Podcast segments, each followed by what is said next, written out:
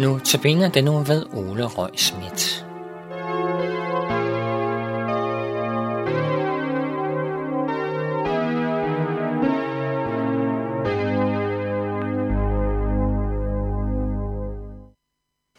Og med dette har vi så taget hul på den sidste af disse fem notabene udsendelser over tekster fra Paulus' brev til Filipperne.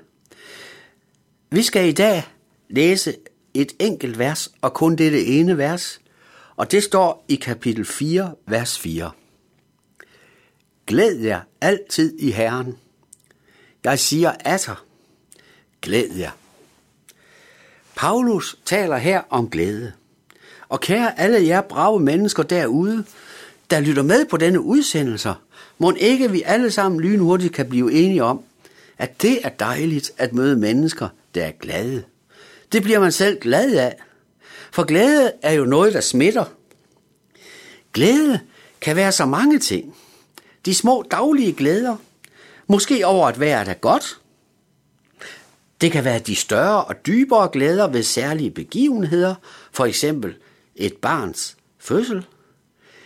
Glæde kan også være de mere overfladiske glæder, eksempelvis hvis Danmark har vundet en landskamp i fodbold. Jo, man kan glæde sig over mange ting og på mange måder. Men livet kan imidlertid også forme sig således, at man ikke er i stand til at glæde sig over ret meget. Årsagerne kan være mange, sygdom, arbejdsløshed, tragedier af forskellige art. Eller hvis man måske slet og ret lever en trist tilværelse. Her kan glæden blive borte. Og vi må i det hele taget sige, at sådan er det med glæden her på jorden. Den kan pludselig forsvinde, også uden at man selv er skyld i det. Men her i Filipperbrevet kapitel 4, vers 4, præsenterer Paulus os for en glæde, der er helt anderledes end al glæde, vi ellers kender til. Paulus siger nemlig, glæd jer altid i Herren. Hvis nu, havde, hvis nu Paulus havde sagt, glæd jer i jer selv, ja, så havde der blot været tale om den uberegnelige og let flygtige glæde, vi kender fra hverdagen. Men vi skal lægge mærke til, at post Paulus er centrum for glæden noget uden for os selv. Og det løfter glæden op over det almindelige. Det løfter glæden op over det omskiftelige og det forgængelige. Glæd jer i Herren. Ja, når disse to ord i Herren kommer med, så får glæden virkelig indhold.